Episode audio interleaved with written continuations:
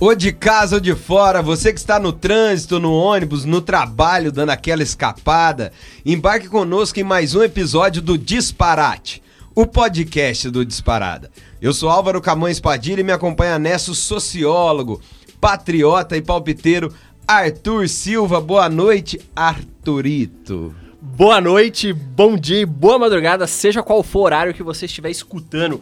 É uma honra estar aqui palpitando no Estúdio Elétrico Padilha para mais um disparate, discutindo com você, ouvinte, sobre ela. A indispensável questão nacional. Só se fala em outra coisa. E menos dela, né? Mas registro o meu protesto contra o Arthurito. Arthurito é um personagem, é isso? Arthurito é um personagem. Eu queria do- entender melhor tua rejeição a esse apelido carinhoso. Porque assim, ele, foi- ele é um personagem criado assim pra disseminar a cultura da Faria Lima, entendeu? Entendi. Aí eu que sou amaldiçoado com um nome que, veja só, é o nome do presidente da República Velha, de um ditador do Brasil. Só tem, só tem Arthur da direita, cara. É, é- é complicado, cara. Mas, se não bastasse, ainda tem agora o Arthurito. tem que pagar pelo nome, né, cara? Fazer Que é uma figura tão repulsiva quanto. Apesar de um personagem fictício. É, mas é um personagem fictício repulsivo, né, cara? Tá certo. O Arthur Jabazinho aqui, muito rápido. O Disparada e outras iniciativas, perdão, o Disparate e outras iniciativas do Disparada são possíveis graças à contribuição de vocês somente. Então, para dar essa essencial ajuda, acesse o disparada.com.br barra doe e solta os cobre aí, camarada. É o nosso sexto programa, é Hoje isso? é o nosso sexto programa, cara. Então, vamos pedir aquela paciência, porque a gente ainda tá esquentando, né, Arthur? Dando aquela engatada. É isso. É, a gente deu uma modificadinha aqui na estrutura do programa. Vamos ver o que a vasta audiência acha disso. A gente começa com papum, como sempre. Eu te jogo aqui, Arthur, de cara.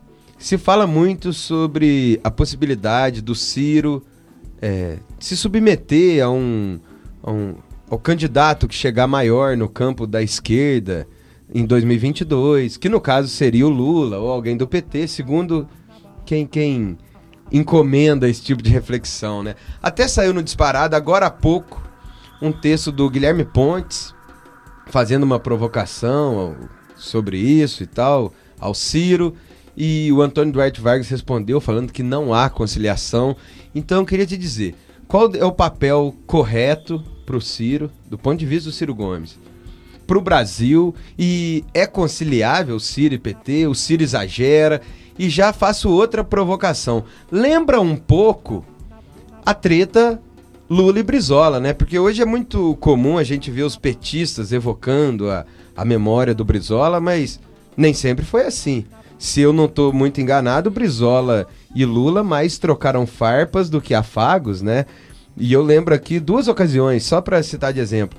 Uma ida do Brizola ao Roda Viva, salvo maior engano, que ele fala, ele é até bastante grosseiro com o Lula, que o Lula é espuma da história, que o Lula não vai nas profundezas. E depois diz que Lula e Fernando Henrique Cardoso eh, servem o mesmo projeto, neoliberal. O Brizola fala assim.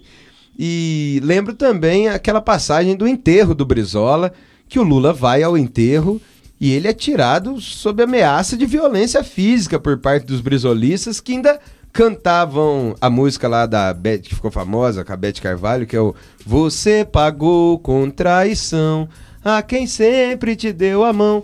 Arthur, Ciro e PT é, é conciliável e o quanto isso se parece com Lula e Brizola? Ó, ouvinte, o Anduva já deu na goela, entendeu? Ele já Deu res- na goela? Deu na goela, já foi com um taco de beisebol e, e resolveu toda a parada lá no texto dele. Caralho. Mas assim, pra dar aqui uma, uma palhinha, o que, que eu diria? É... Três coisas so- sobre essa questão, né? A primeira delas é que, assim, o Ciro, ele tá resgatando uma coisa que havia sido perdida, perdida, na grande política brasileira. Que era o quê? É, era o nacionalismo de esquerda. Isso aí havia desaparecido praticamente.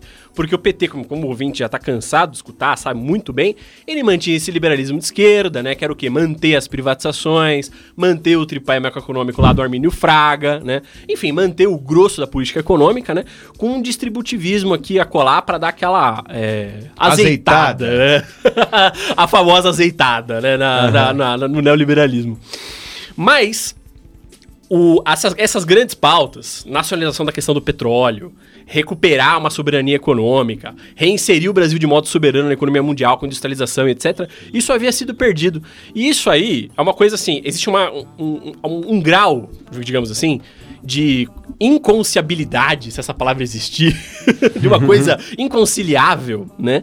Que é ideológica e de programa político mesmo. Quer dizer, a gente vai se manter nesse distributivismo de, enfim, para azeitar o neoliberalismo, ou a gente vai resgatar esse nacionalismo de esquerda? Isso que está em pauta, né?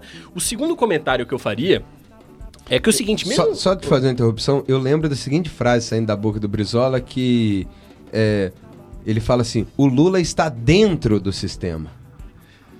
O, o, lance ali, porque é o seguinte, quando o primeiro contato do Brizola com, com o PT o PT, ele tava surgindo de uma maneira muito. É importante ressaltar isso aqui. A gente mete muito pau no PT e tem que meter mesmo. Tem que meter. Só que o PT tava surgindo de uma maneira mais ou menos orgânica ali no final dos anos 70, tá? Que é o quê? Que é a formação da CUT. Que quem vai lembrar, quem for mais velho, ou enfim, leu o livro de história tal, sabe que ali no final dos anos 70, comecei nos anos 80, tá, eu estava vivendo o início da hiperinflação. E isso foi, na verdade, muito era muito ruim para a economia brasileira, claro que era, e muito ruim para os trabalhadores também, mas tinha um efeito bom para os sindicatos. Por quê? Porque os sindicatos o tempo inteiro eles iam, iam ter que bater no patronato para é, repactuar os salários, né? Para poder é, recuperar as perdas pela inflação. Então os sindicatos vinham crescendo de consciência sindical, né? Quer dizer, do pessoal entendendo os seus direitos trabalhistas, etc. Só que nunca houve, isso é um, é um salto que é difícil de, de, de, de, imaginar, mas é o seguinte, os sindicatos representam sua categoria. Né? Ali tava, quando estava surgindo o novo sindicalismo, era sobretudo nos metalúrgicos né? em algumas outras. É, alguns outros setores da economia, hum, da classe trabalhadora, que são, digamos assim, o que a gente poderia chamar de uma aristocracia operária, que são os, os trabalhadores mais inseridos dentro da economia brasileira, né? Que é o quê? Quem está na grande indústria de São Paulo, quem está nos bancos, indústria química, etc. E o que acontece? Na hora que foi ter que ter esse pulo dos sindicatos para a política nacional, o PT fez esse pulo junto com o pianismo e rompeu de forma, digamos assim, é, violenta e abrupta com, a, com o legado do trabalhismo, que eles falavam que era fascista, que eles falavam que a carta, que a CLT era o AI-5 dos trabalhadores, etc. O Brizola, quando ele entra em contato com o Lula, inicialmente ele fala, pô, cara, é exatamente aquilo que o trabalhismo sempre quis, que é produzir um quadro operário que pudesse uh, fazer esse nacionalismo brasileiro, né? E, na verdade, não foi o que aconteceu. O Lula começou a reagir de modo bastante é, enfático e energético contra, o, contra o retorno do PDT, contra o retorno do trabalhismo, né? Agora, o que é interessante de toda essa história foi que, assim, eu acho... Às vezes a gente erra na mão de dizer que o Goberi que fez o PT, mas foi meio, meio que ele que fez mesmo. Porque ele facilitou, ele deu a, a brecha para o PT poder surgir. E isso foi de caso pensado, junto com o Ford Foundation, junto com várias outras instituições, inclusive estrangeiras, que queriam evitar que o Brizola voltasse a ter qualquer proeminência sobre o sindicato e sobre a classe trabalhadora organizada. Se isso acontecesse, pô, o Brizola seria uma máquina, cara. Seria imbatível. Houve algumas categorias sindicais que tentaram organizar outras centrais sindicais é, alternativas à CUT e tal. Era a Conclate. Na verdade, a Conclate era a tentativa de organizar uma única central é, da classe trabalhadora, uma única central sindical, é, que, enfim, que resgatasse sindicatos da época do Vargas, da época do Jango, da época do Brizola tal. Só que a CUT era sectária na época. Só que com o desenvolvimento da história, nos anos 90, nos anos, sobretudo nos anos 00, a CUT vira quase que uma força hegemônica. Ela, enfim, sempre bateu de frente com a força sindical, que tem uma origem complicada tal. Mas, enfim, só para fazer esse mapeamento de como que o lulismo surge para separar a, os sindicatos do Brizola. Agora, depois desse pequeno. É, introdução é, ao tema, introdução. a reflexão. O, então, o primeiro ponto, como eu estava dizendo, é essa divergência programática profunda. Uhum. O segundo ponto, que também vale a pena ressaltar, é eleitoral. Né? Acho que o Anduva vai trabalhar isso muito bem no texto dele, vale a pena dar uma olhada. Anduva, que é o Antônio Duarte Vargas, é... colunista do Portal Disparado. A eterna presença. A eterna e misteriosa presença. Mas então, a Duva pegou bem, porque assim, eleitoralmente falando, é, manter a polarização PT-Bolsonaro é bom para os dois polos. Entendeu? Uhum. O que o Ciro tá fazendo, o Ciro vai disputar uma parte do eleitorado da direita e o que mais importa, na minha opinião, que é o centro. Né? Então ele tem que conseguir ocupar o centro. Eleitoralmente falando, apoiar o Lula agora é, digamos assim, um contrassenso, um uhum. suicídio. E tem uma terceira coisa. E seria reacionário da parte do Ciro? Definitivamente. Porque seria o quê se o Ciro apostasse nisso? Seria confortável para Desculpa, ele? deixa eu me fazer mais claro. Seria reacionário da parte do Ciro não fazer uma possível aliança com Lula? Seria essa a minha pergunta. Eu acho o contrário. Eu acho que seria reacionário se ele fizesse aliança com o Lula, sabe? Entendi. Porque se ele não fizesse, ele mantém essa briga, que é ruim pros dois lados. Isso é importante destacar, tá? Ninguém quer manter a briga com, com essa briga continuando. Essa briga ela acontece por uma necessidade histórica mesmo. Primeiro dessa incompatibilidade, incompatibilidade, essa palavra que eu queria. Essa incompatibilidade programática. Segundo por essa questão histórica que a gente já colocou que é muito grande, e terceiro pela questão eleitoral, né? E eu acrescentaria então, eram três pontos, viraram quatro. Eu acrescentaria um quarto ponto, que é o seguinte, como é que o PT faz as frentes dele? É na base da porrada, cara. Sim. É, o, o PT submete os partidos. Pô, houve eventos bizarros com o PCdoB, cara. O PCdoB precisa de- da eleição lá no Maranhão pra sobreviver enquanto partido. E o PT fazia o quê? O PT ameaçava tirar o apoio dele se não apoiasse ele. Mesma coisa com o PSB lá em Pernambuco. E a gente pode traçar dezenas e dezenas e dezenas desses, desses casos. O PT foi super agressivo, com, mesmo com partidos do centro, com o MDB e tal. Então o PT, na hora de compor essa frente, é na base da porrada. E eu diria o seguinte: é, a- apesar disso parecer é, muito cru e muito sincero o que eu vou falar, eu acho que a frente da esquerda ela surge nessa porrada. A gente vai submeter o PT. Essa que é a brincadeira, entendeu? Uhum. Vai, ser, vai, vai obrigar o PT, pra sobreviver enquanto partido, a apoiar a gente. É isso, isso que seria meu palpite. Perfeito. Arthur, só quero adiantar aqui, aliás, retomar, que quem quiser entrar no disparado e ler esses dois textos que eu citei, o primeiro texto se chama A Quem Serve o Antipetismo, que saiu no dia 20 de 4 de 2021. É, umas, saiu por volta das 9 da noite, 8 e meia da noite. Algumas É horas um texto do Guilherme Rodrigues Tartarelli Pontes, que é um camarada muito gentil, muito querido, é meu amigo de longa data, estudou comigo lá na PUC Belo Horizonte há uns. Nossa, não, não contar tempo dá uma, dá uma tristeza, mas acho que foi em 2010. Então tem 11 anos. E o texto, de certa forma, respondendo, porque ele até cita o, o, o artigo do, do Guilherme aqui, é o neolulismo, a doença infantil do PSOL e a utopia da frente de esquerda, entre aspas. Esse texto do Antônio Duarte Vargas também saiu no dia 20 de 4 de 2021, poucos minutos depois, acho que 40 minutos depois, assim, o, o, o Anduva já tinha, outro amigo querido, respondido. Então, quem ficar interessado numa boa discussão sobre essa concilia- conciliação entre possível ou impossível entre Ciro e Partido dos Trabalhadores, Lula, Haddad e Companhia Limitada, entre lá no Dispa porque está discutido em altíssimo nível, como sempre é no Dispa. Não, eu queria reforçar isso que você falar- falou, Padilha. Os dois lados, os dois lados têm argumentos muito bons, vale a pena Sim. conferir essa polêmica, que é uma polêmica profunda mesmo, e que, assim, digamos, eh, trabalha muitos elementos da política brasileira contemporânea e da história do Brasil. É, agora eu queria acrescentar um ingrediente nessa discussão que é uma, um, um partido que a gente sempre esquece, que é o PSOL. É, como é que o PSOL fica aí no meio dessa. O PSOL está completamente incorporado ao petismo, ao neolulismo, ou o PSOL ainda tem vida própria? Qual é a diferença do grosso do PSOL, do PSOL daqui, para o que o Freixo vem falando, que parece o, o oposto? Que sensação você tem disso, Arthur? Eu, eu faria uma mini recapitulada nisso, porque é o seguinte. Primeira coisa, antes de mais nada, o PT e o PSOL, os dois partidos, são frentes de partidos. São como se fosse uma federação de pequenos partidos. Certo. Isso é importante dizer. O PT, ele é bem hegemonizado, vamos dizer assim, pelo que antigamente se chamava de campo majoritário, que hoje em dia se chama CNB, que é Construir um Novo Brasil o nome. Que é uma espécie de subpartido, vamos dizer assim, que hegemoniza o Diretório Nacional e com isso consegue hegemonizar todo o PT. E veja só, aquela brincadeira que eu falei de como a frente é montada na base da porrada, vale pra dentro do PT. Ah, Porque sim. dentro do PT a CNB impõe sobre as demais correntes, né? Então, o PT, quer dizer, ele nasceu e cresceu e existiu assim. Agora, o PSOL é muito interessante acompanhar que, por exemplo, se você pegar uma figura como a Samia Bonfim, ela vem mantendo uma retórica mais antipetista do que o resto do PSOL.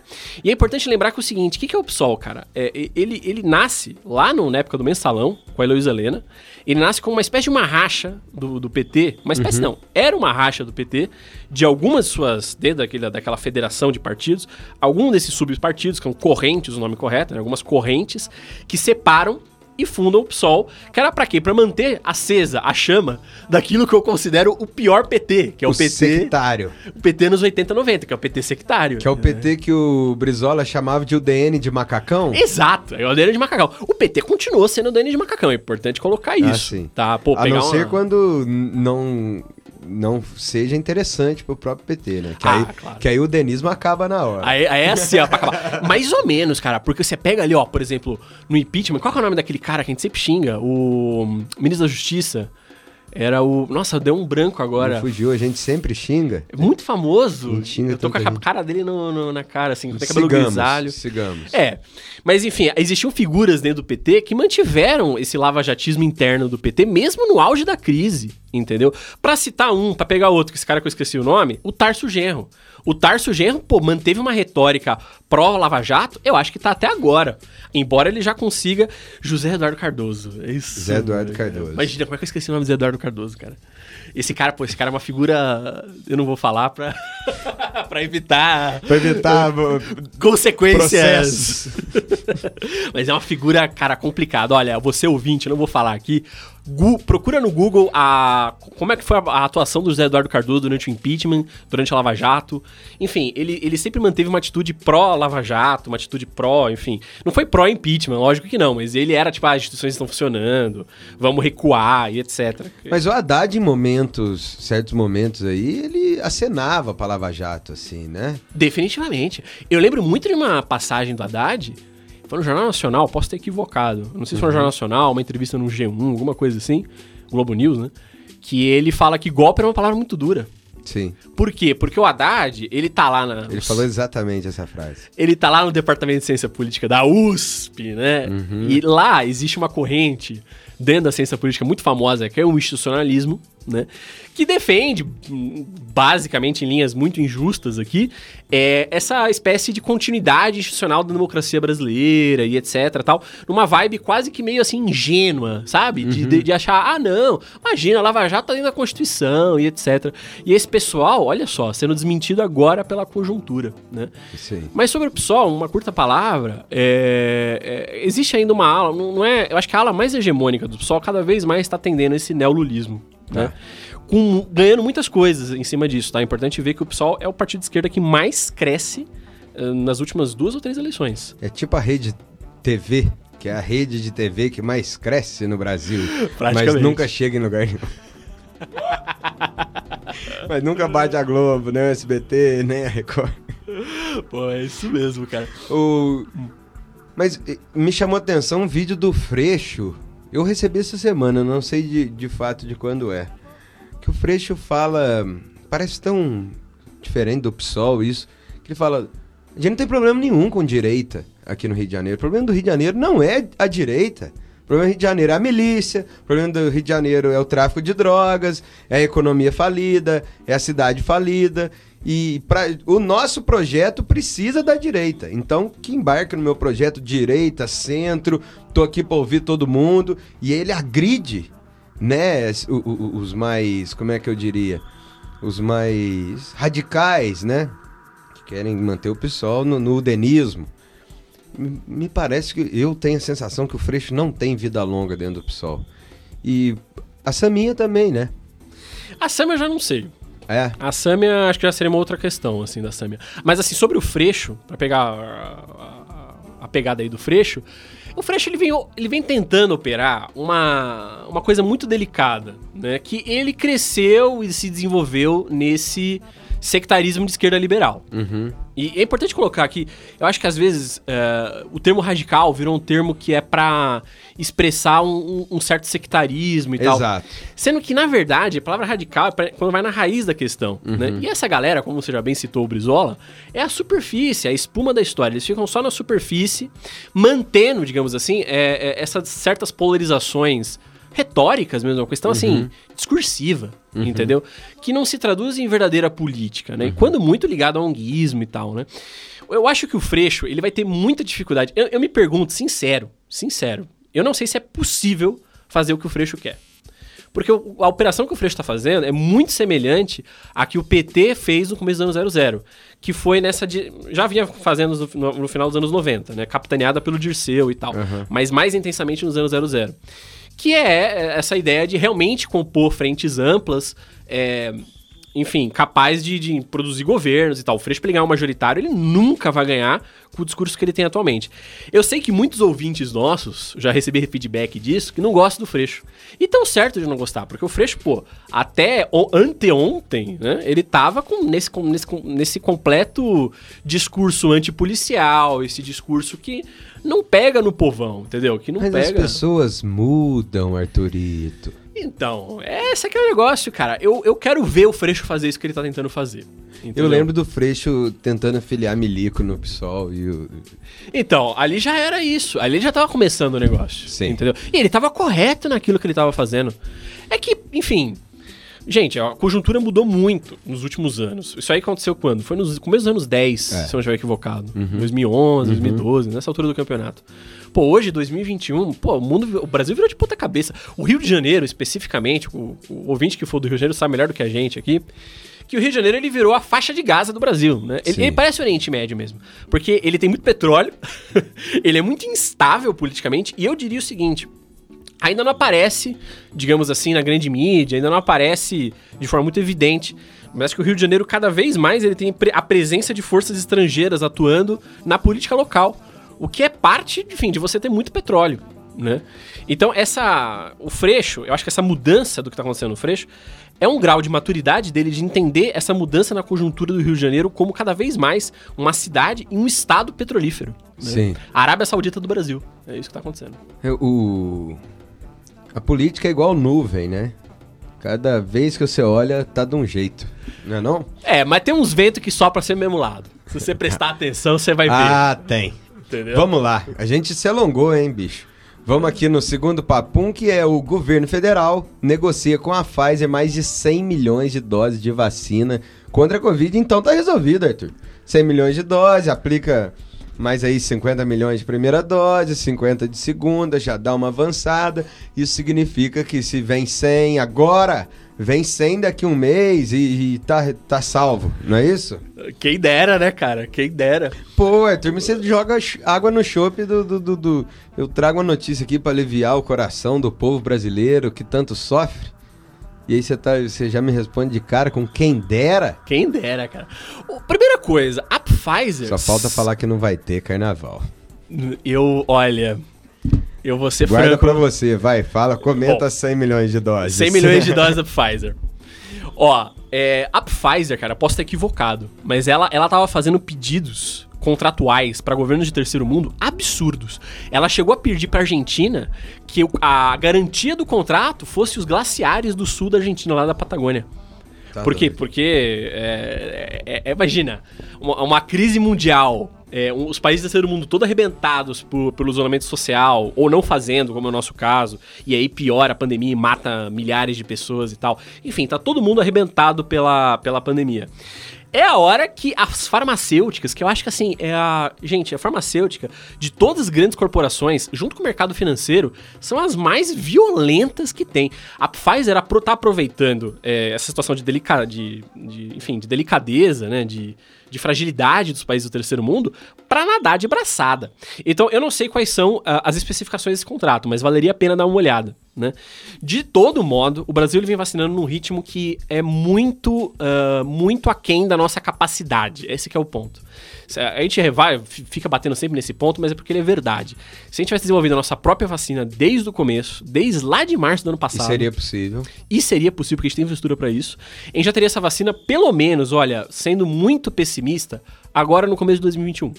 Tendo a nossa própria. Porque o grande problema da vacina, ela é até fabricada no Brasil, só que a matéria-prima mais importante O insumo, né? é um insumo que é aquele IFA, acho que é o nome, se eu não me engano, ele tem que ser importado ainda. Isso vale para todas as vacinas, salvo engano. E Mas o Dória não tinha agora capacidade de produzir os insumos da vacina? então, tem, mas Quando eu isso- falo Dória, eu digo Butantan. o Instituto Butantan, que só é capaz porque corre às margens do neoliberalismo doriano. Isso é a guerrilha da administração pública, o Butantan, cara. É. Quem, quem trabalha na administração pública, eu acho que deve ter muitos ouvintes que trabalham, sabe que quando às vezes você quer fazer uma coisa, você precisa meio que navegar contra o sistema, Uhum. né? É, isso vale pra uma escola, isso vale pra tudo, porque é, é- é tudo feito pra te amarrar e te deixar na, na cômoda posição de ficar ali fazendo nada. Essa que é a Sim, verdade, né? sim. E o Butantan, cara, ele é formado por um grupo de cientistas, são cientistas mesmo, que a despeito de toda a violência neoliberal, inclusive do senhor Dória, que já tinha anunciado muito tempo atrás, calça apertada. calça apertada, aquele terninho sem gravata, eu passei a usar Só em gravata. São Paulo mesmo que um figura desse vinga. Eu, né, eu uso gravata só pra me rebelar contra isso, cara. Não, eu- eu- você que tá aí no Brasil, desse país, assim. O Dória, pô, Arthur, o que você tem contra o visual Casual Friday do, do governador? Lá na tua rua, na Faria Lima, é muito comum. o, o- só pra um insider aqui pro, pros ouvintes, ah, teve- parece que teve uma circular no governo do estado de São Paulo. É, estética, falando assim, como é que os secretários, eu acho que os altos funcionários públicos tinham que se vestir. E o Dória quis banir a gravata. Ele queria que todo mundo andasse igual um Faria Limer, sabe? Com terno, camisa social, sem gravata, assim.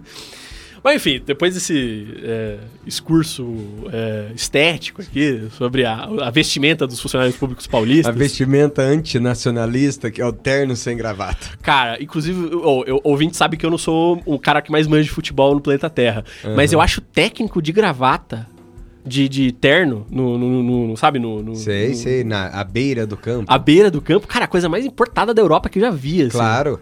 O visual brasileiro, todo mundo sabe que é aquela calça de taquetel, jaco de taquetel e, e- um teninho da Mizuno ali, né? Aquele velho barrigudo. Um boné. né? E técnico magro também é uma coisa que é absurda. Isso, aí, isso aí eu não admito. Eu também não admito. Isso eu não admito, cara. Abaixo o futebol moderno. Mas, Aba- E abaixo ao futebol esbelto e de passeio completo. Com certeza. Mas enfim, feito esse curso agora estético e futebolístico, é, sobre a Pfizer, eu diria o seguinte: é, tem que ser cético em relação a essas notícias. É lógico que é uma notícia muito positiva e eu espero que seja real, que se verifique. Mas ah, os problemas logísticos envolvidos é, e, e- sobretudo, o que vem sendo chamado de geopolítica da vacina, que é muito importante de se colocar, é, eu acho que isso vai atrapalhar, provavelmente vai atrapalhar essa negociação da Pfizer. Porque é o seguinte: o que, é a geopolítica da vacina? Os países que têm a capacidade de produzir insumo estão usando isso por razões geopolíticas, para, enfim, extensão do seu poder de Estado. Isso vale para a China, não adianta a gente ficar achando que a China é boazinha. A China usa a Coronavac, sim, como diplomacia ativa, né?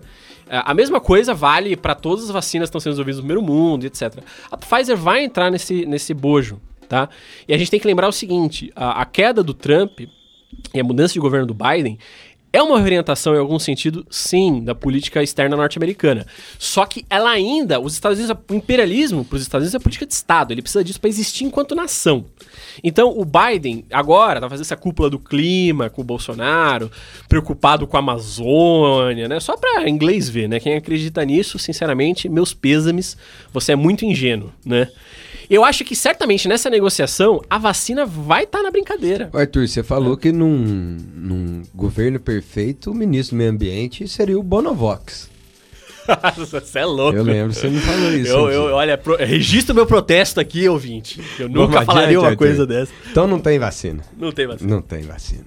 Vamos lá agora pro segundo bloco, que é o bate-papo da conjuntura. Eu começo aqui lendo um, um artigo do Valor Invest, da Isabel Filgueiras, do dia 9 de 4 de 2021.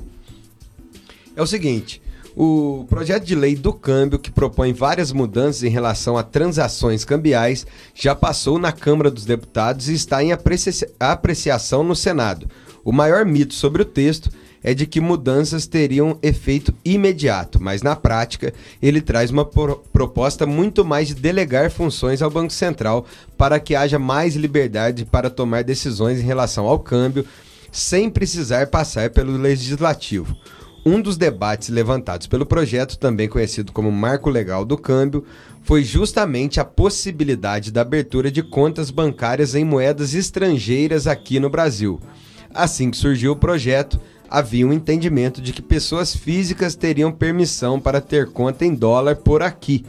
Entretanto, para desapontamento dos mais entusiasmados, a lei não prevê que essas contas sejam liberadas, Arthur.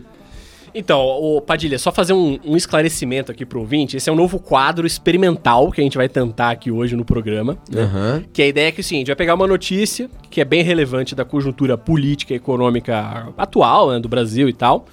E tentar dar uma destrinchada num bate-papo meio descontraído meu e do Padilha aqui. Dá uma desossada. Dar uma desossada. Entendi. E ver o que sai.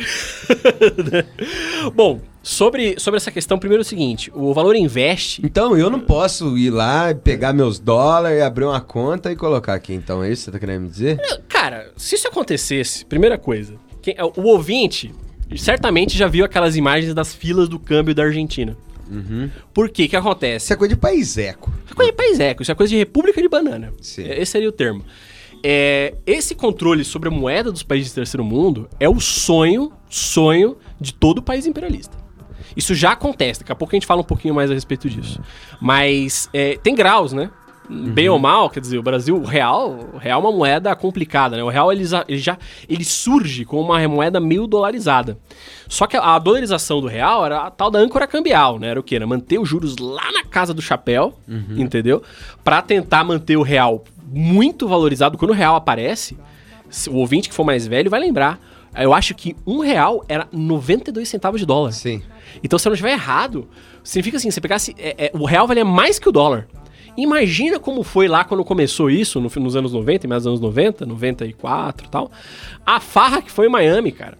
Né? Nossa é, é, senhora. Foi a festa. A Disney lotou. E aqui, o ouvinte vai. Eu não sei se o ouvinte vai lembrar, mas vale a pena contar a história então. De, da briga que o Geisel, Geisel, ditador militar do Brasil, tá? junto com o Goberi, os, os arquitetos do golpe de 64, uhum. que gostavam dos Estados Unidos, que queriam se alinhar com os Estados Unidos, com, com, os, com os Estados Unidos contra a ameaça comunista mundial, né? uhum. né? Esses caras, quando, chegam, quando voltam pro governo no final dos anos 70, começam a brigar com os Estados Unidos. Por quê? Havia mudado a maré do mundo, né? Teve o choque do petróleo, os Estados Unidos tá. se, se, lascou um monte, né? Mudou o padrão de como funcionava o dólar, o dólar era conversível em ouro, né? É, já, já, era o dólar. O dólar já tinha a hegemonia do mundo porque isso surgiu depois da Segunda Guerra Mundial, lá na conferência de Bretton Woods e uhum. tal. Né? O ouvinte depois, se quiser, pode fazer perguntas mais detalhadas no Telegram a respeito desses eventos. Né? Quem quiser entrar no grupo do Disparado Telegram é só acessar o Twitter, tá lá fixado. É o arroba portal disparada. E lá a gente responde. Demora, mas responde. Responde. Ou responde aqui no disparate direto, que é até mais legal. É, claro. É. Mas então, houve a conferência de Bretton Woods, o dólar já tinha uma, um, uma hegemonia mundial, né? É, mas ele ainda era conversível em ouro. O que significava? Isso significava o seguinte, que o preço do dólar era mais ou menos tabelado de acordo com o volume em ouro. Só que isso tem uma série de... Famoso pro... lastro, é Famoso isso? Famoso lastro, exatamente, o lastro em ouro do dólar. E ali, isso já vinha acontecendo por conta da recuperação econômica da, da Europa e do Japão.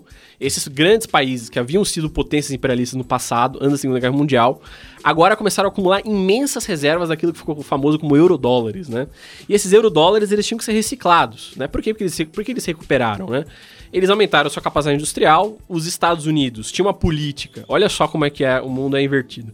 Os Estados Unidos tinham uma política de fazer compras, principalmente do Japão, mas também da Europa. Para quê? Para ajudar a erguer aquelas economias por conta do fantasma da, do outro polo da Guerra Fria, da União Soviética, que campeava na Europa, campeava na Ásia, né? Uhum. O Japão e a Europa eram as grandes barreiras, digamos assim, do avanço dos países socialistas no, no hemisfério norte. Né? No hemisfério sul era outra estratégia, mas semelhante também. Né? Uhum. De todo modo, pô, isso significou o seguinte, que muito dólar ficou na mão dos europeus. Né? A coisa se tornou insustentável, e o choque do petróleo, às vezes, eu acho que a pandemia vai ter o mesmo, a mesma função retórica que o choque do petróleo teve nos anos 70. É muito parecido. A conjuntura contemporânea tem muitas similaridades, muitas similaridades com o dos anos 70. Né? Que é de conflito entre as grandes potências imperialistas. É o sistema mundial que emergiu ali depois da Segunda Guerra Mundial, começando a dar umas é, trupicada, né? Que é o que a gente está vendo agora. né? Isso tem vários efeitos, a gente pode explorar muita coisa aqui, né? Mas o que eu queria falar a respeito dessa dolarização é que é o seguinte, quando muda, quando acaba o fim do padrão ouro, ali no, no governo do Nixon, o Nixon cai pouco depois disso, é, o dólar, então, ele atinge um patamar de hegemonia mundial nunca antes imaginável, né? E isso foi o que, enfim, que teve o choque dos juros do Paul Volcker e tal, isso atraiu os dólares do mundo inteiro para os Estados Unidos, começou a secar de liquidez o mundo, essa é a, palavra chique, né? O que isso quer dizer? Antigamente a dólar até não tinha mais o que fazer com o dólar. Uhum. E de repente os dólares começaram a enxugar. E aí que vai vir a crise da dívida pública dos países do terceiro mundo, porque os juros subiram muito, os países do terceiro mundo tinham captar esses empréstimos em, em situações cada vez piores, né? E a nossa moeda, o real, vai surgir ali, né? E o que acontece? O real, a, ele era uma moeda bastante dolarizada, mas bem ou mal, a, o, principal do controle de muitas variáveis monetárias ainda estavam no Brasil. Ainda estavam no Brasil, vou usar esse termo, tá? É, mas isso não foi verdade para todos os países, não, cara. Se você pegar os países da América Central e o Equador, acho que o Equador é o caso mais radical de todos, eles foram dolarizados, né?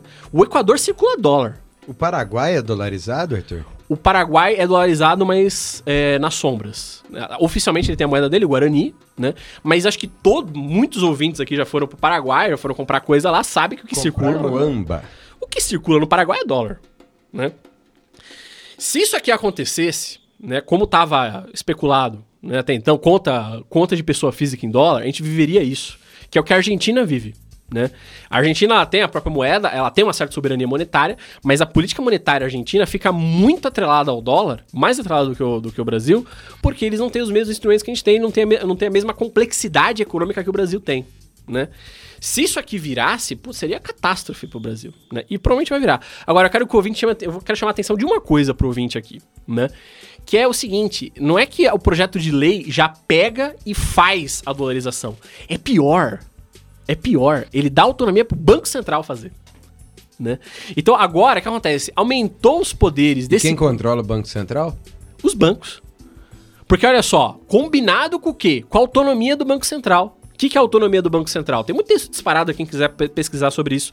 Mas para resumir a ópera, o Banco Central já é muito autônomo no Brasil tá? Ele é muito mais autônomo que o Fed nos Estados Unidos, mas muito mais. E ele é muito mais autônomo que qualquer banco central de qualquer país que tente ter assim a mínima soberania monetária. Entendeu? Ele, isso já acontece. Mas, bem ou mal, o governo ainda tem alguns instrumentos de controle sobre o Banco Central, ainda que muito fracos. Sobretudo no, no Copom, enfim, no Conselho Monetário Nacional e tal. Mas, assim, é, é assim, é tangenciando a, a independência completa, sabe? E agora a autonomia do Banco Central vem e acaba completamente com isso, completamente, e entrega o Banco Central de bandeja para os bancos, né? E como a gente sabe, o ouvinte está cansado de escutar isso, os bancos, quando eu falo banco, eu falo dela. Ah, o eixo do o eixo envidraçado de patinete e, e terno sem gravata que é a Faria Lima. Faria Lima, ma, ma. Faria Lima. A Faria Lima, ela, ela é a verdadeira presença onipresente e onisciente é. do Brasil, cara.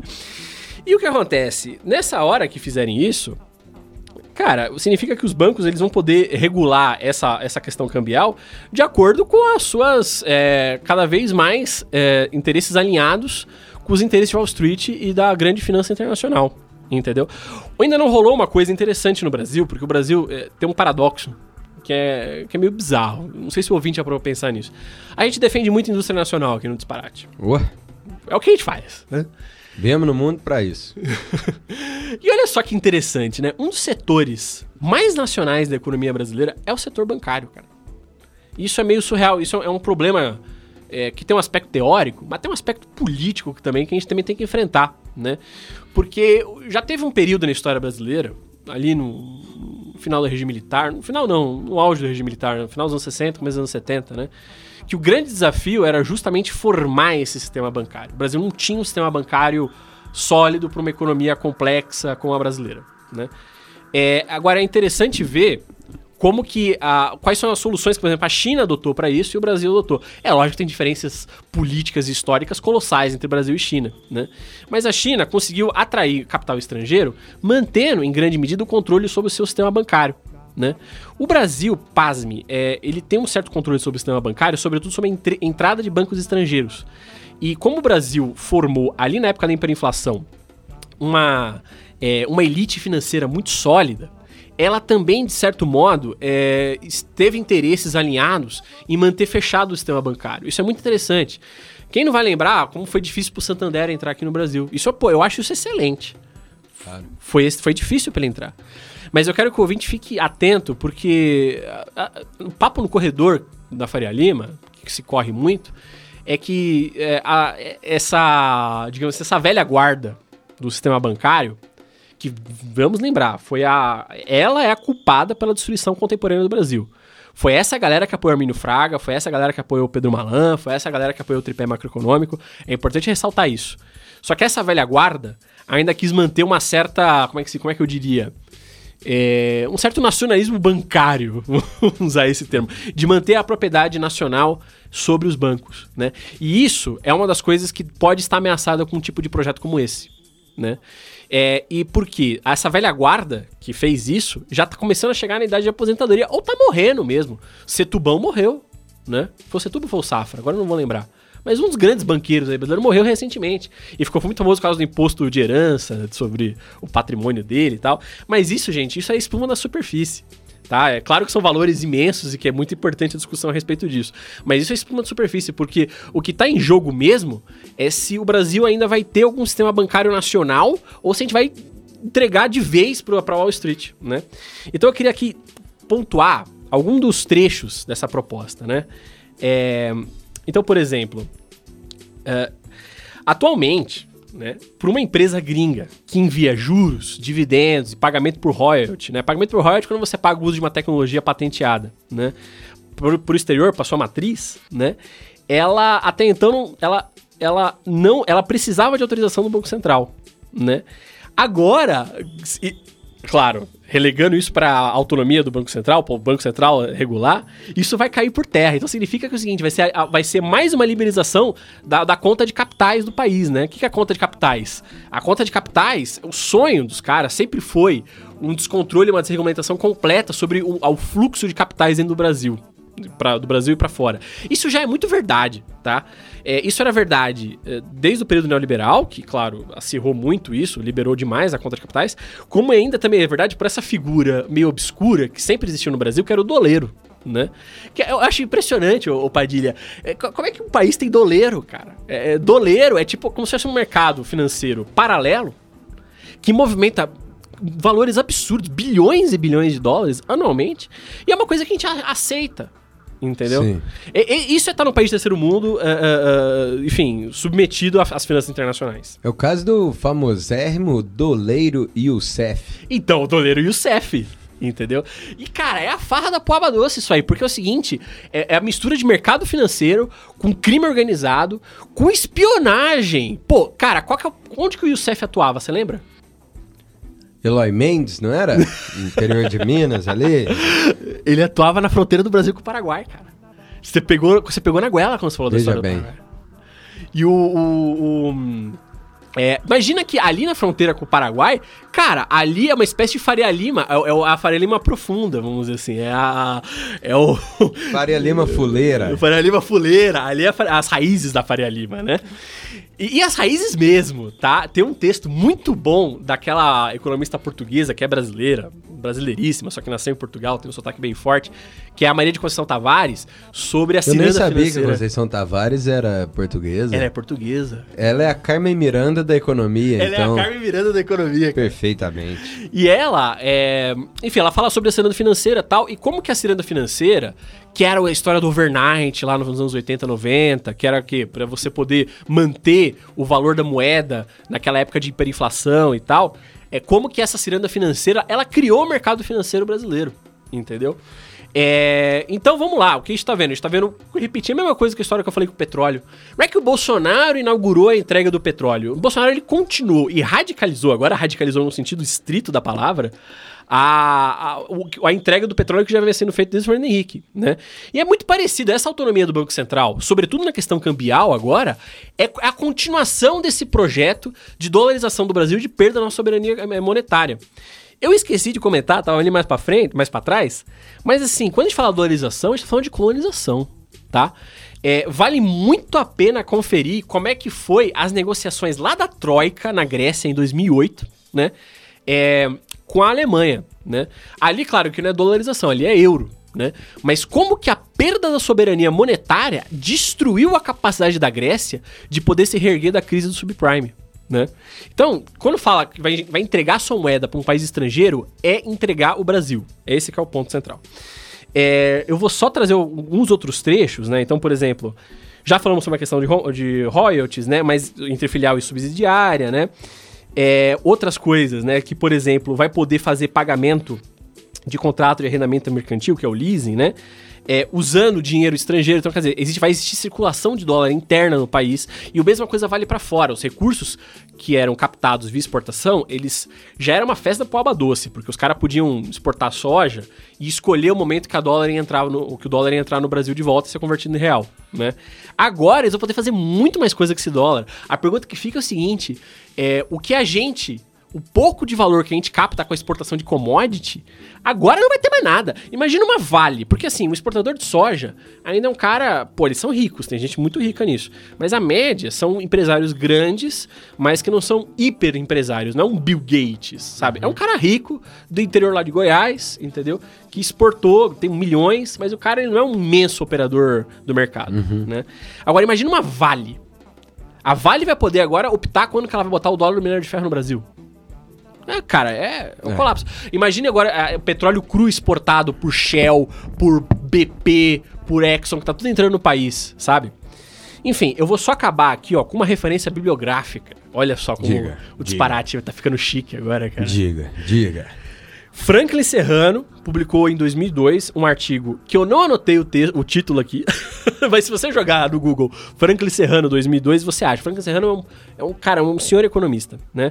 E ele basicamente vai argumentar que o seguinte: existia uma polêmica ali na época desse, dessa crise, da, da época do choque do petróleo tal, que vai levar ao fim do padrão ouro, que era a polêmica que ele, os europeus estavam muito incomodados com isso. De Gaulle foi uma figura é, essencial nesse conflito interimperialista entre países imperialistas, né?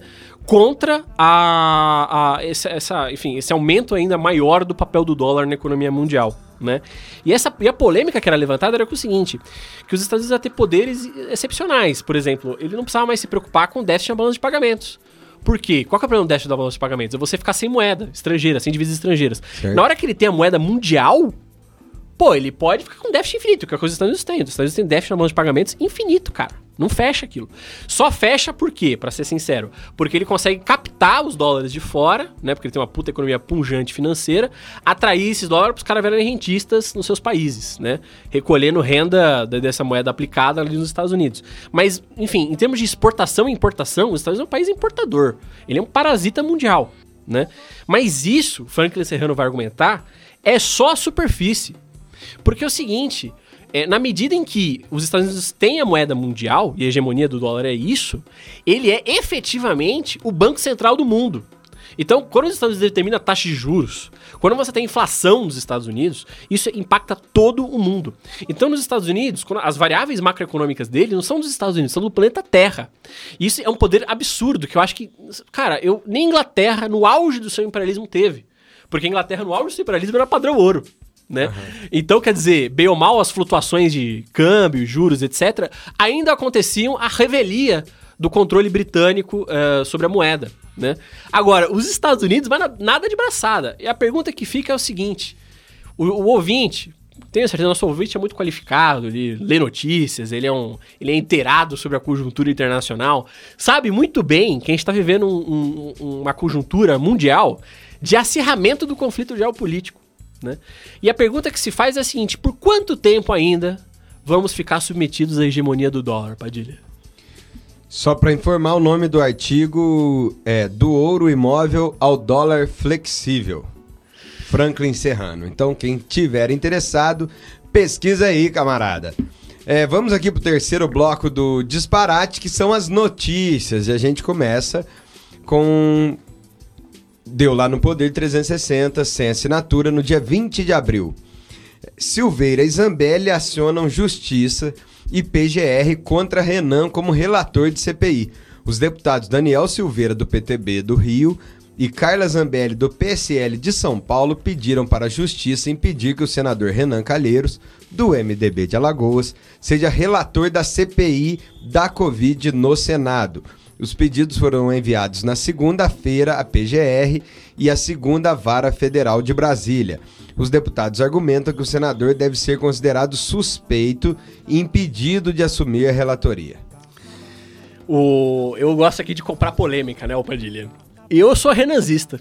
Eu, eu assumo que eu sou renanzista. Ah. Muito cirista não gosta, porque o Renan ele tem uma briga com, com o Ciro famosa, né? É, mas eu sou renanzista e o Renan aqui, cara, ele tá agindo como defensor dos governadores. Como eu sei que o nosso ouvinte é muito qualificado, ele tá muito inteirado sobre a conjuntura brasileira, ele sabe que o, o Bolsonaro tentou, é, digamos assim, dividir a- o fardo da CPI com os governadores. Ele, ele, ele esparramou a competência da CPI pros governadores também, para poder afetar eles e Aham. colocar eles do balaio, né? É, e o daí, o Renan, ele, pô, ele- o, cara, o cara é um gênio político, ele conseguiu ler a conjuntura e está defendendo os, ahn, os governadores, a política regional, né?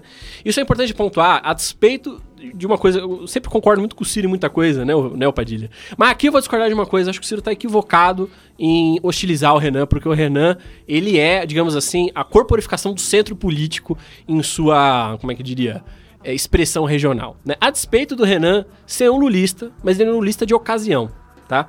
E a- E a ocasião faz o ladrão, como diz o ditado. Exatamente. Agora, o episódio... Sem querer insinuar nada, tá? Só joguei aí a, o ditado. Um ditado.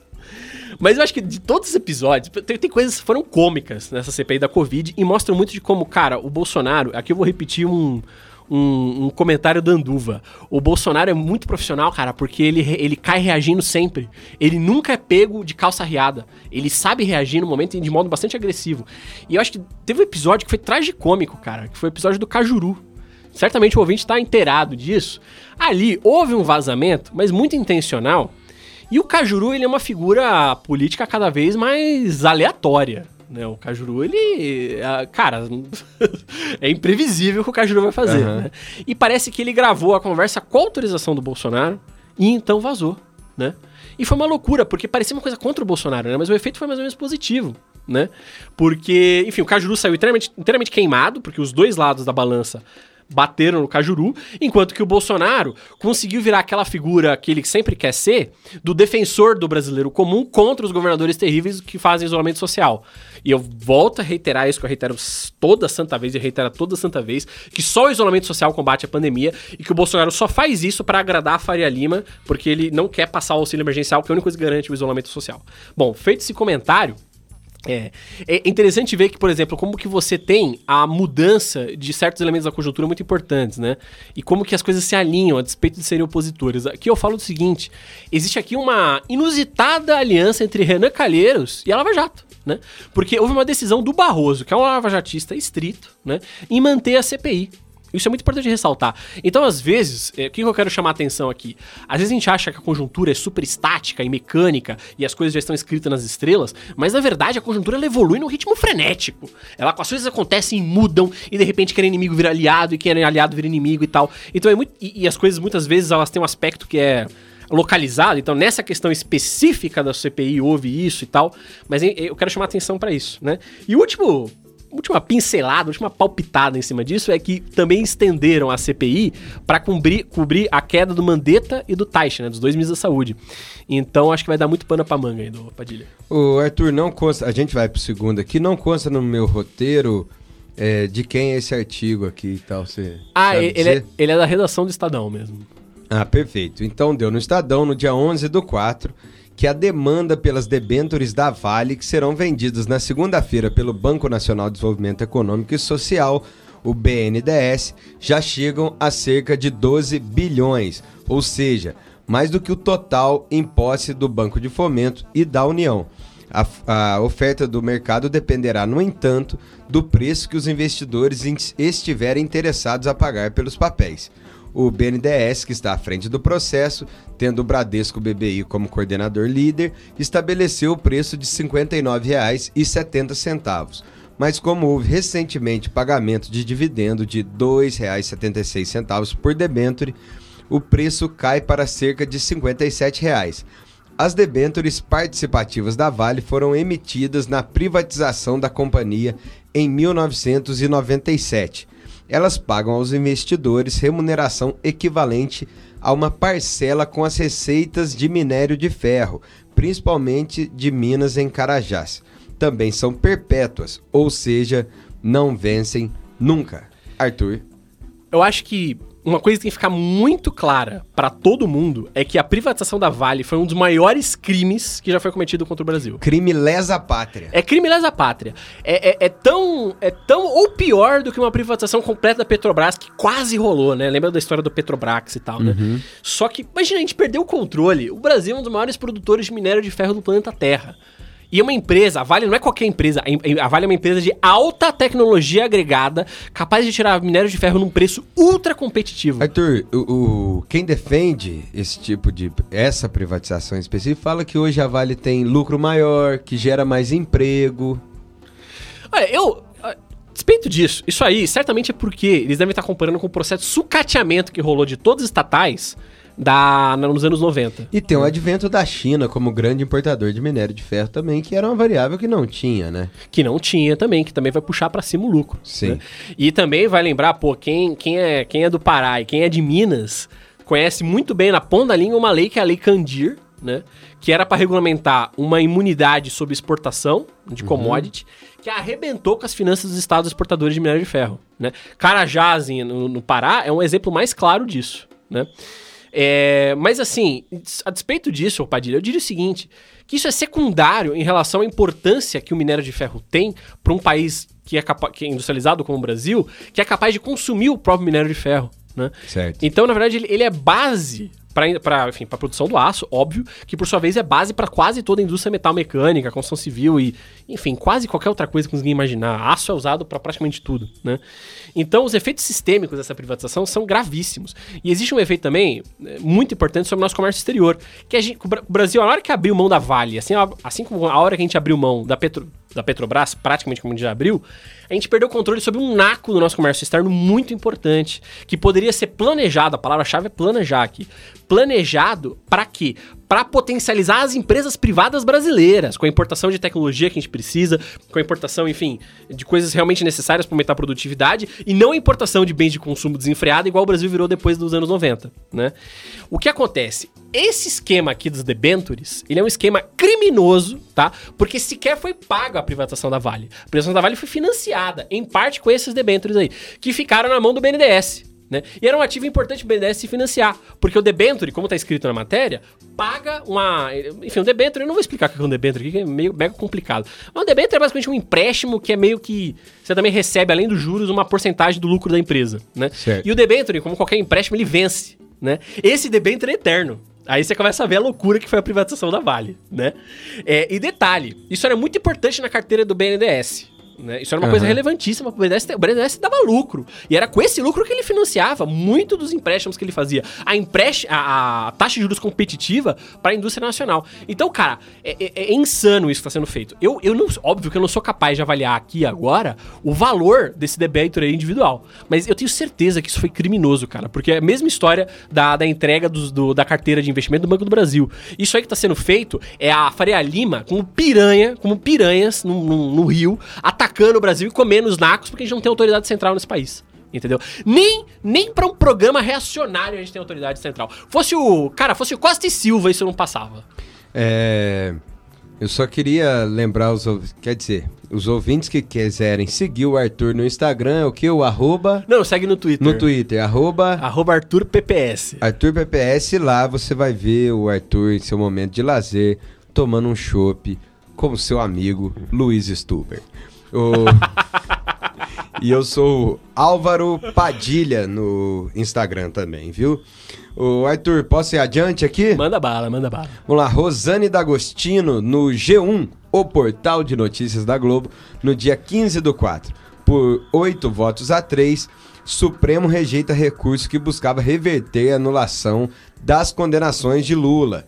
O STF decidiu nessa quinta-feira 15 rejeitar o recurso da Procuradoria-Geral da República que buscava reverter a anulação das condenações do ex-presidente impostas pela Justiça Federal do Paraná na Operação Lava Jato. Arthur. É, é, enfim. Lula livre.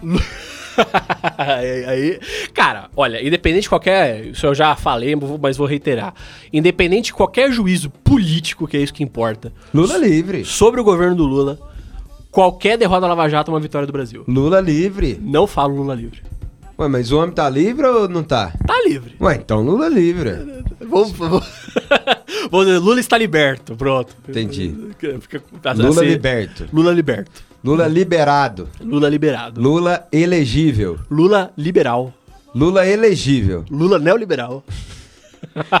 Caramba, Arthur. Lula elegível? Lula neoelegível. Neoelegível. Neoelegível. O que, que significa isso? Não tenho ideia. Tá. Mas eu tô te perguntando agora. Tá. Lula elegível, correto? Por enquanto, sim. Nesse exato instante, se eu não estiver equivocado, sim, ele tá elegível. Lula inelegível significa Lula no páreo numa disputa presidencial em 2022? Eis o mistério. Eu diria o seguinte, agora, tem aquela expressão que eu gosto muito, a preço de hoje. Sim, ele estaria no páreo. Ele estaria no páreo, e eu acho que o Ciro soube responder muito bem a provocações que fizeram sobre ele, é, se ele preferia enfrentar o Bolsonaro ou o Lula no segundo turno.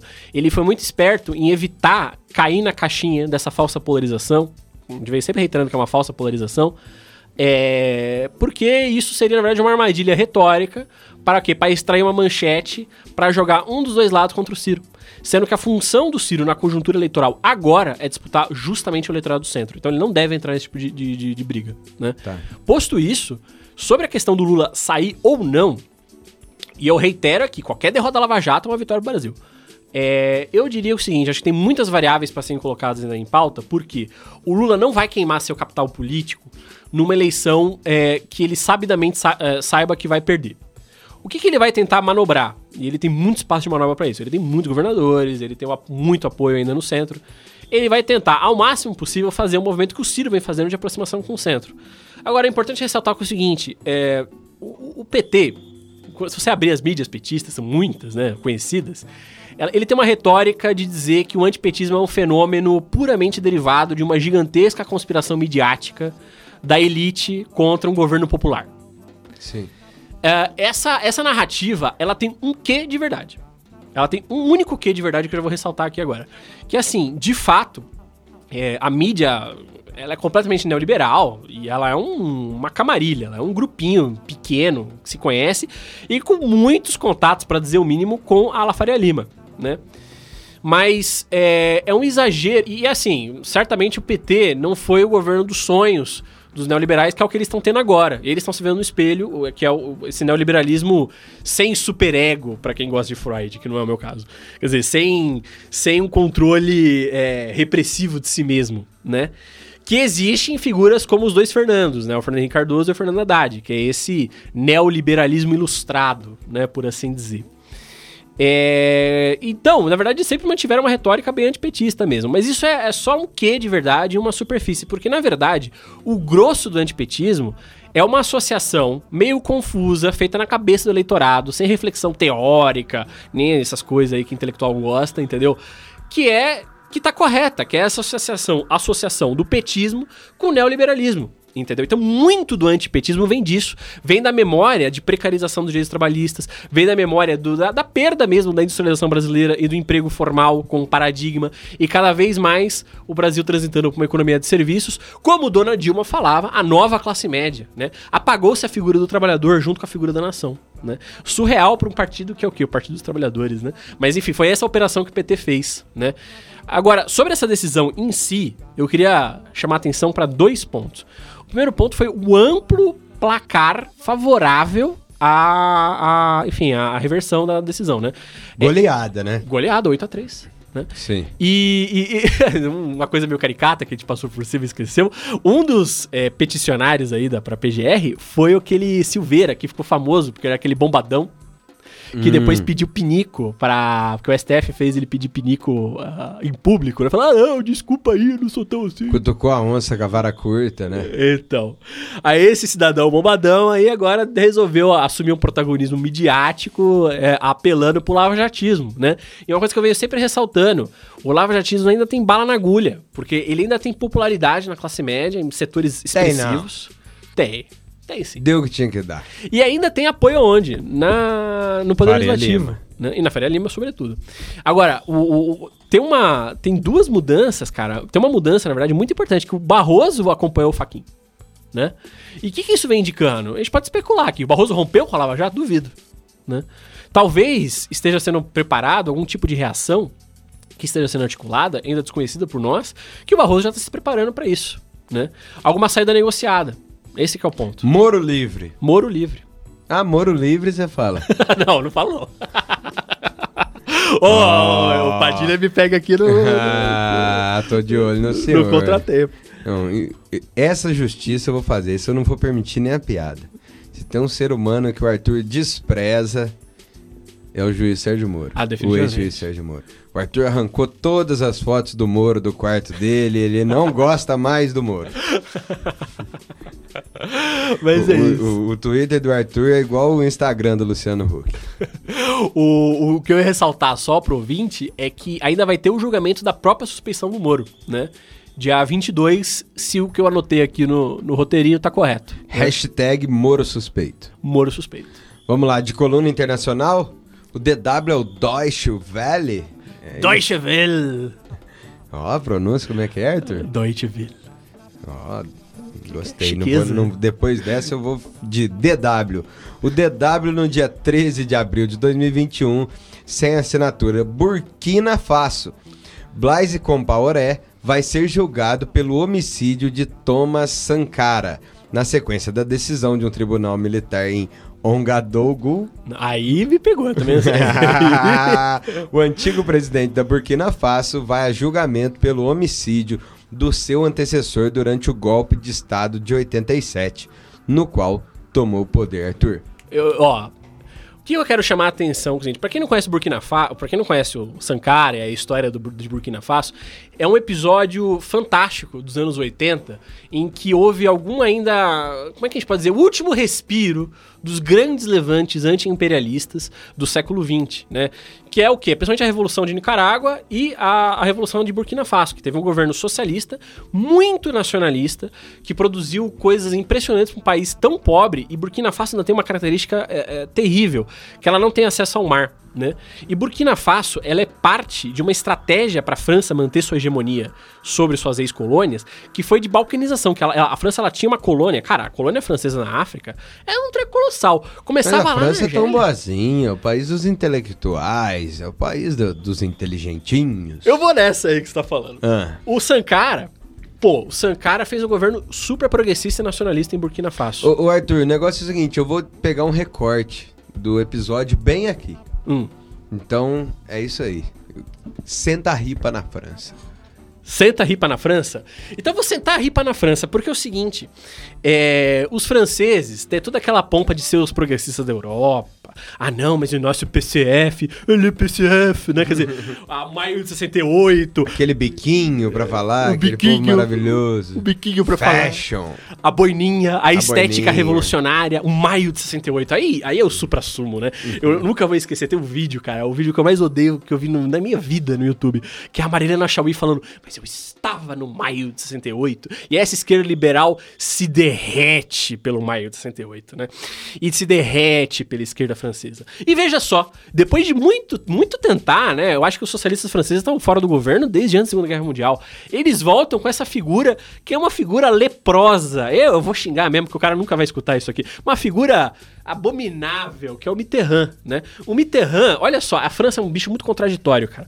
Porque a França é um país profundamente imperialista. Eu acho que é um dos mais imperialistas da Europa. Compete com a Inglaterra tete a tete, assim, pra usar uma expressão francesa, né? Estão vendo quem é o mais imperialista ali, o mais, enfim, maligno mesmo, sobretudo na África. A África tem um, tem um livro muito bom. Eu sempre confundo o nome dele, mas acho que é Walter Rodney. Que é como. É, o título do livro é Como a Europa é, subdesenvolveu a África, como é que a Europa destruiu a África. E ele vai, enfim, narrar várias coisas, né? Ele também, depois, mais pra frente, vai ter o Kwame Nkrumah, que foi um grande revolucionário ali de Gana, que fez um governo nacionalista fantástico em Gana, e que também denunciava o que ele chamou de neocolonialismo, que é muito próximo do que aqui na América Latina se chamava de dependência, né? De toda forma, o que, que era isso? Só para resumir. Era uma expressão de, de, imperialismo depois que, que, as grandes potências imperialistas perderam seu controle formal sobre esses países.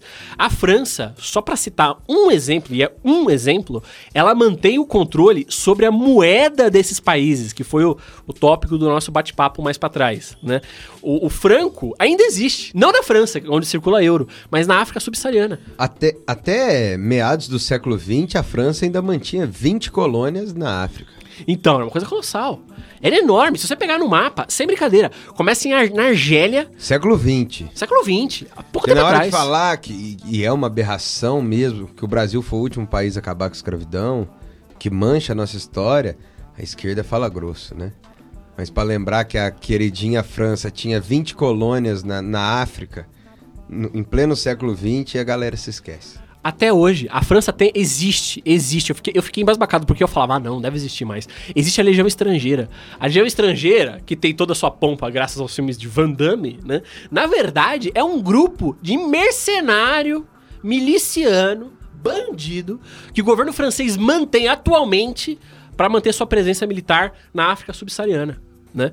E aqui o que acontece? A África subsaariana é a dita África branca, é isso? Ao contrário, a África negra. É África Negra. É África Negra. Mas também deve ter presença na África da, do Saara. Tá. É porque a África do Saara ela tem um histórico muito mais, uh, como é que se diz? De resistência violenta contra a presença colonial é, francesa, sobretudo pelo episódio ali da, da Revolução Argelina, né?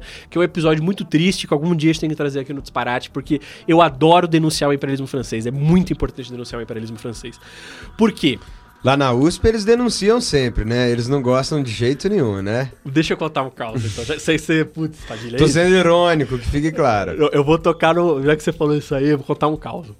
Reza a lenda, e é uma lenda real, tá? Não é uma uhum. lenda, lenda, é uma lenda de verdade. Que o Foucault, ele, o querido da intelectualidade uspiana, certa vez visitou a USP, você sabia disso? Né? E quando ele visitou a USP, ele disse assim: pô, cara, isso aqui parece uma faculdade francesa provinciana. E ali era aquela fina flor da escrotidão francesa, bem sutil, não tão sutil, que ele quis dizer o seguinte: pô, vocês são tão nós que vocês são os copiador né? Isso motivou a, a Fefelete a ter o, o, o, apelido de Departamento Ultramarino da França. Isso aí é uma, uma piada com um ministério francês, o um ministério que é o Departamento Ultramarino, que é o, é o ministério voltado para o controle das colônias francesas que a França ainda tem, como a Guiana, aqui na nossa fronteira. Ah, sim. E é importante ressaltar que a Guiana francesa, ela é uma espada é, apontada contra o Brasil. Deixa eu te contar uma historinha da Guiana francesa. Não sei a quantas anda, mas tem uma ponte que liga o Brasil na Guiana, tá? Uhum. E, e, é separado por água, de fato. E essa ponte foi construída pelo governo brasileiro e facilitaria muito a, o ir e vir, que ali, né, a galera que mora na, na fronteira ali passa para lá, passa para cá e tal. Só que o brasileiro não pode ir à Guiana Francesa, correto? Uhum, tem que ter visto. Mas o francês pode vir ao Brasil. Uhum. Supostamente. E aí a ponte foi criada, construída pelo governo brasileiro, está lá. O pessoal da Guiana vem, mas os brasileiros têm que atravessar a nado ou a barco. Então... então é, que, qual que é o nome disso? Isso é imperialismo, cara. Na caruda. Na caruda. E saibam, o ouvinte, quem nunca viu, ouviu falar disso, existe uma pendência territorial do que a França dizia que toda a margem norte do rio Amazonas deveria pertencer a ela. Então, na verdade, o que a França queria com isso? Arrancar uma Amapá da gente, em os nacos do, do Pará. Quer dizer, um, uma parte do território do extremo norte brasileiro. Então, cara, é, isso aí foi resolvido graças a. Eu posso confundir o nome, se eu confundir, por favor, me corrijam no Twitter. Mas foi o Barão do Rio Branco, que é um grande diplomata brasileiro, que conseguiu, aproveitando do conflito que sempre existiu entre Inglaterra e França, que os ingleses patrocinassem junto a. Já havia sido criada a Liga das Nações, se eu não me engano, a demarcação definitiva da fronteira entre o Brasil eh, e a Guiana Francesa, enfim, os países do norte, a Guiana Francesa, Suriname e tal, para manter aquele território brasileiro, que foi um desafio. A existência do Amapá, Macapá tal, é muito explicada por isso. Tem uma coisa muito importante, que é o seguinte: a foz do rio Amazonas, né? Nem todo mundo. Mas olha o mapa do Brasil, você vai ver como isso é bem evidente. A foz do rio Amazonas é super complicada. Ela tem, tem ilhas, né? E tem dois rios quase que se juntam na foz, que é o rio Amazonas e o rio Tocantins, né? Quem controla aquele complexo geopolítico que é essa foz, controla toda a Amazônia. Porque a Amazônia é uma espécie de bacia fechada, de todos os lados, que dá. Ela é imensa. A Amazônia é colossal. Só que ela dá como se fosse uma. Eu não sei um nome pra usar pra isso, mas tem uma, um biquinho dela, só que dá pro mar, que é ali na foz do, do, do, do Rio Amazonas. Quem controla aquilo, controla toda a Amazônia. É por isso que o Brasil tem a Amazônia. É por conta da nossa presença ali com Belém, que é a capital do Pará, e com Macapá, né? É, então a França quer aquilo, pra quê? Porque, pô, ela sabe que ela vai campear na Amazônia, né, cara? Que é o que sempre quiseram. E é importante ressaltar o seguinte: a Foz do Amazonas agora vai virar um hotspot geopolítico. Não só por conta da, disso, que é importante para controle soberano da, da, da, Amazônia, né? Quem controla a Foz controla a Amazônia, mas também porque descobriu-se petróleo lá e muito petróleo, que tudo indica. Então, ouvinte, nada que vem da França é ingênuo. Fiz todo esse discurso aqui para lembrar que é o seguinte: certa vez o Mitterrand foi visitar. Isso aqui é um comentário. É, é, um, é, um, é um autor africano que eu achei. Se não me engano, chama Counter Current, a página, né? E o comentário é de um cara chamado Yannis Iqbal, né? E o, o, o, quando o Mitterrand foi visitar o a Burkina Faso, ainda sob o governo de Sankara, ele foi visitar, assim, supostamente, como aquela solidariedade mundial entre as esquerdas e não sei o que, né? Só que o Sankara, por ser sua ex-potência colonial, e que ainda é sua potência colonial de fato, neocolonial, para usar o termo do Nkrumah, é, ele peitou o Mitterrand ele falou, cara, o que vocês fazem aqui é guerra híbrida, ali na Palestina, a Nicarágua, e não sei o que, não sei o que, não sei o que. E o Mitterrand falou assim, você é demais para mim. Um ano depois, o Sankara estava assassinado numa morte jamais esclarecida, num golpe de Estado que teve forte patrocínio do imperialismo francês e também do estadunidense. É importante colocar isso.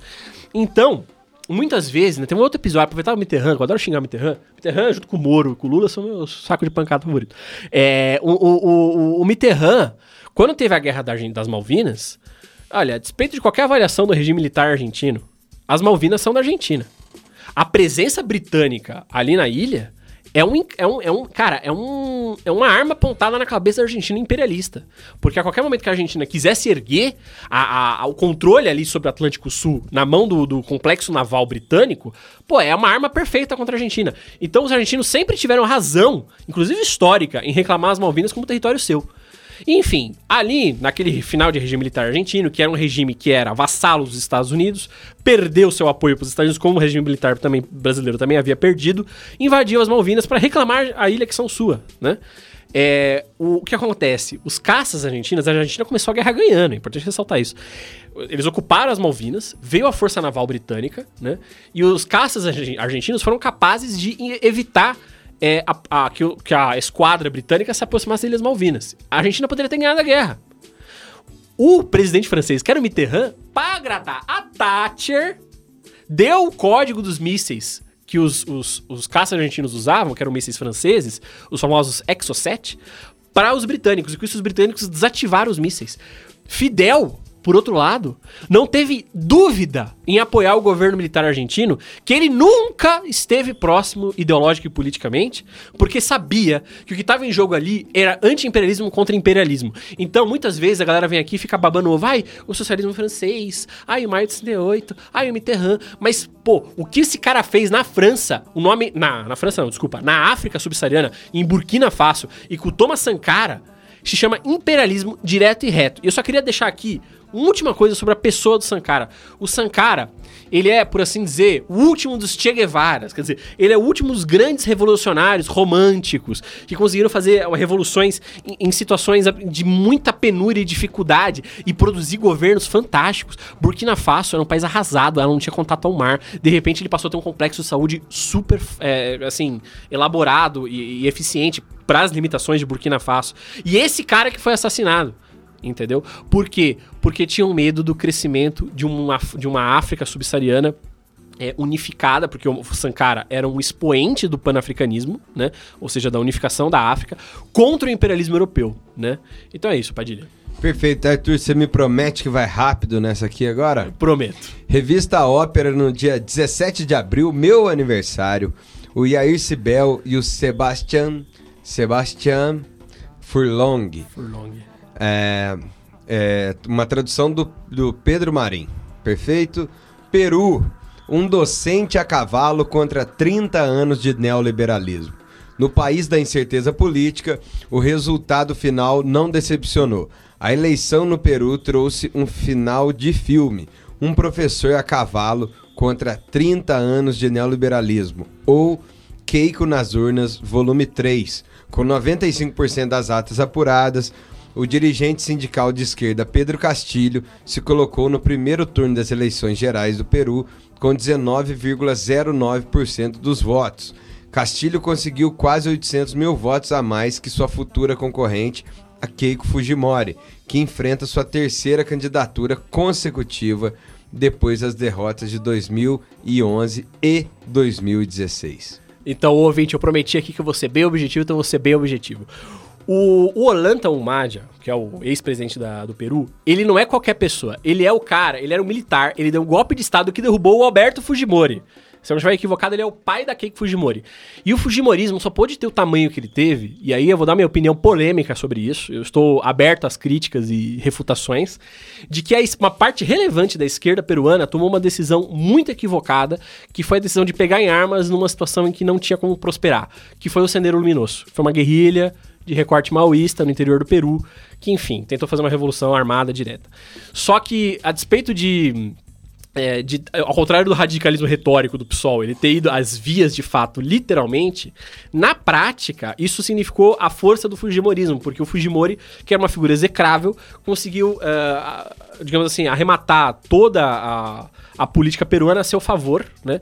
Por conta dessa resistência contra a guerrilha, né? O Olanta e o Fujimori eram um, cara, um governo neoliberal terrível, que, enfim, destruiu o Peru, destruiu tudo que restava do Peru. O Peru que vinha de uma tradição nacionalista muito impressionante, que foi o governo do Velasco. E antes do Velasco teve a, a longa hegemonia do APRA, né? Que era um partido nacionalista de esquerda no Peru e tal, com muitos problemas e não sei o que. Eu não vou entrar em detalhes. Mas o Olanta, o que acontece? Lembra que eu falei pouco tempo atrás de que o Lula era grande promessa e de que ele traiu a, as expectativas que o trabalhismo tinha de fazer um líder operário que chegasse pela, pelo voto, etc. Né? O Olanta é muito parecido, porque o Olanta ele é herdeiro do Velasco e era a grande promessa de que esse nacionalismo peruano pudesse chegar, às urnas, chegar ao poder pelas urnas, pelo voto, né? e não pelo golpe, como foi com o Velasco. Né? Só que quando ele chega, ele toca um governo dentro daquela gigantesca onda rosa, que foi a onda de governos progressistas, peronomútil, da, do início 000 e 2010, né? É, aqui na América do Sul, né, sobretudo, é, assim como outros governos da Onda Rosa, ele fez um governo de caráter distributivista e meio neoliberal. Entendeu? Então, pô, ele traiu a expectativa que se depositava que o nacionalismo, nacionalismo peruano iria voltar ao, poder pela via eleitoral. Ele, eu acho um pouco injusto fazer uma avaliação tão simplista, simplista do Olanta, porque eu acho que o Olanta ainda teve mais nacionalismo que muitos outros governos da Onda Rosa. Mas enfim, ele pode deixar isso para um outro momento. O que importa é, é, a Lava Jato vai chegar recentemente na história peruana, né? Por quê? Porque o Brasil, de modo correto, e aqui eu vou defender o governo Lula, pasme, tá? defendeu suas construtoras, defendeu a, a sua tecnologia nacional, é, construindo infraestrutura essencial para o desenvolvimento peruano, num esquema de integração latino-americana que beneficiava os dois países, devo, devo dizer, tá? E a Lava Jato, via o Debrecht, pôde atacar a política peruana. E isso é um mais um, mais um dos indícios que mostram como a Lava Jato tem uma articulação imperialista é, clara, né? Muito nítida. Mais nítido do que isso, só se escrevessem, né? Ninguém vai escrever, então é muito claro, né? E a implosão da, que a Lava Jato patrocinou é, no Peru acabou com a política peruana e permitiu o ressurgimento dessa figura execrável que é o Fujimorismo na figura de sua filha, que é a Keiko Fujimori, que é assim, é a, é a farsa da tragédia que foi o Alberto Fujimori né? É, o, eu queria falar um pouco sobre esse candidato que ficou em primeiro lugar no primeiro turno e que tem alta chance de levar ao segundo turno. Primeira coisa, e a matéria do, do pessoal do Ópera deixa muito claro. É, estilhaçou-se o Congresso peruano. O Legislativo peruano agora, tipo, coisa de duplicou o número de partidos. E ficou muito difícil fazer qualquer composição de governo. Então, mesmo que o Castilho ganhe a eleição, ele vai ter muita dificuldade de governar. Né? A segunda coisa é que o Castilho ele, ele tem um projeto muito sólido, que eu acho muito correto, de rever a Constituição do Fujimori, a Constituição de 93 no Peru, que é uma Constituição mega neoliberal. E coisa que o Holanda não fez. Então isso aqui é um dos graves erros do Holanda, né? E o Holanda está pagando por seus erros agora, né? É, a, essa implosão da Lava Jato acabou com o sistema político peruano. E o Castilho foi uma grata surpresa nesse momento, né? E o Castilho é uma figura que a esquerda talvez brasileira não rejeite ele no primeiro momento, né? Que a despeito dele dizer, ele vai dizer, eu sou Maria, eu sou mariateguista, né? Quer dizer, ele segue a tradição de um importante marxista peruano que foi Mariateg, é, eu sou maoísta, se não me engano ele falou isso, né? Falou coisas assim. Ele vai adotar posturas é, em tópicos que a esquerda não está disposta a negociar, e, enfim, é complicado mesmo. Posturas reacionárias em questão de aborto, em questão LGBT e etc. Que são posturas que, digamos assim, dialogam com o Peru profundo né, com o Peru do, das montanhas, um Peru índio, um Peru camponês, um Peru muito rural, né?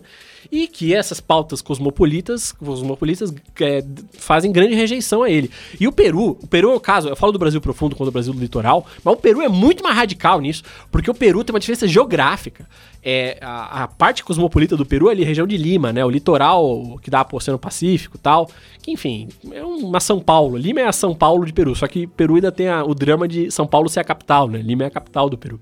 Contra o interior do Peru, que é dividido em duas partes, que é as montanhas, que é o grosso do Peru, que é meio desértico, né? E uma, um pedaço de Amazônia. O Peru tem um pedaço de Amazônia também, né? que, salvo engano, é onde você vai achar petróleo no Peru. O Peru é um pequeno, não muito grande, mas é um pequeno produtor de petróleo, né? É... Enfim, o, o Castilho ele consegue ter proeminência nesse lugar que a esquerda peruana nunca conseguiu entrar. E ele faz isso com essa, com essa coisa polêmica. E o Castilho derrotou uma espécie de PSOL peruano, que era a Verônica Mendonça. Né? Então, é, é, muito complicado. A esquerda, a esquerda às vezes tem dificuldade de ler o Castilho. Então, essa é a imagem do Castilho. Eu fico assim, digamos, para deixar um, uma coisa para o pessoal poder me xingar, eu fico assim, moderadamente esperançoso que o, o, Castilho consiga tocar um governo nacionalista. O meu candidato no Peru seria o Olanta, se ele, enfim, abandonasse o seu lulismo, por assim dizer, e abraçasse a tradição do Velasco nacionalista e revertesse a Constituição de 93, etc. Né? Mas o Castilho, se ele for conseguir, se ele for bem sucedido, ele pode promover uma ruptura na história peruana que, enfim, é única. Ele tem, entre outras coisas, ele fala de nacionalização do petróleo, nacionalização dos recursos nacionais peruanos, mesmo que tenha que fechar o Supremo, mesmo que tenha que fechar o Congresso. E o cara tá ganhando eleição com esse discurso, entendeu? Então aqui eu sempre deixo aquela mesma provocação pro ouvinte. Eu quero que vocês vão no Twitter, vão no Telegram e falem pra gente: eu acho isso do Castilho, eu acho aquilo, eu gosto, não gosto. Enfim, deem sua opinião. E também sobre a questão do dólar, se o Brasil vai virar um país dolarizado, se o Banco Central vai entregar toda a Faria Lima direto para Wall Street. Enfim, deixe sua opinião. É isso aí, Padilha. Fechemos? Fechemos. Então tá feito. O sexto disparate foi isso aí. Vou refazer os recadinhos para dizer que este podcast aqui e outras iniciativas do Disparada apenas são possíveis graças à contribuição de vocês. Para dar essa essencial ajuda, então, acesse o disparada.com.br barra doe e solta os cobrinhos. Porque sem os cobrinhos não, não dá. tem. a gente não combinou, né, ouvinte? Essa não foi combinada, essa infelizmente. a gente volta na semana que vem. Arthur, obrigado mais uma vez. Muito obrigado, internauta. Foi uma honra poder estar aqui no Estúdio Elétrico Padilha, palpitando. Até a próxima. Nosso encontro semana que vem tá marcado, como vocês sabem. A gente se encontra. Tchau, tchau. Fui!